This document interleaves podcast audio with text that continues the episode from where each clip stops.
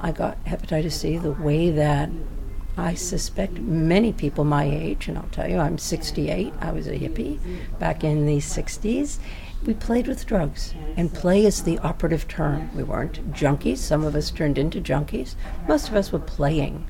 And part of playing, and for me, I was 19 years old, part of playing is trying on different identities and also being bad. And so when somebody said to me one day, Would you like to shoot some speed? I thought, wow, that is really kind of out there. Shoot needle in my vein.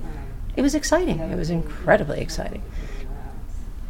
In 1967, nobody knew about bloodborne pathogens, diseases that were transmitted by sharing needles, any of above. Nobody knew that. I think had I known, because I'm I'm not a cautious person exactly, and I'm a risk taker, but had I known, I might not have been quite as cavalier about it. Sure. So I shot speed and she had a needle. I went on to do it pretty much, uh, depending upon where we were in this, for on and off for about five or six months. Um, on the last couple of months, meaning that I did it with regularity.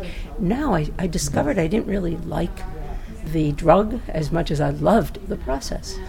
I love the process of tying off my veins, in the sun, so kinky, but I love the process of doing it. I liked doing it, even if all I did was a teeny bit of drug, and sharing it with people. It's very, almost as a community. It wasn't honestly until people started going from speed, and then it was mostly it was methamphetamine, going from speed to heroin, and I could start to see it in people in the crowd I was hanging out with, you know. And then they started, then they started stealing from each other, and I, you know, and it was sort of a New Year's Eve, uh, 1968 when friends that I was staying with, I had crashed because when you, you take speed, you you sleep, you don't sleep, you run around, you're up all night, you're up for 36 hours. It's a crazy life. And um, I crashed and gone to sleep. I woke up and um, all the money was gone from my pocketbook. And the only people that had been there were supposedly close friends. So that was sort of a big red flag. And a few others where people were starting to get arrested. So I decided, okay, this has been fun.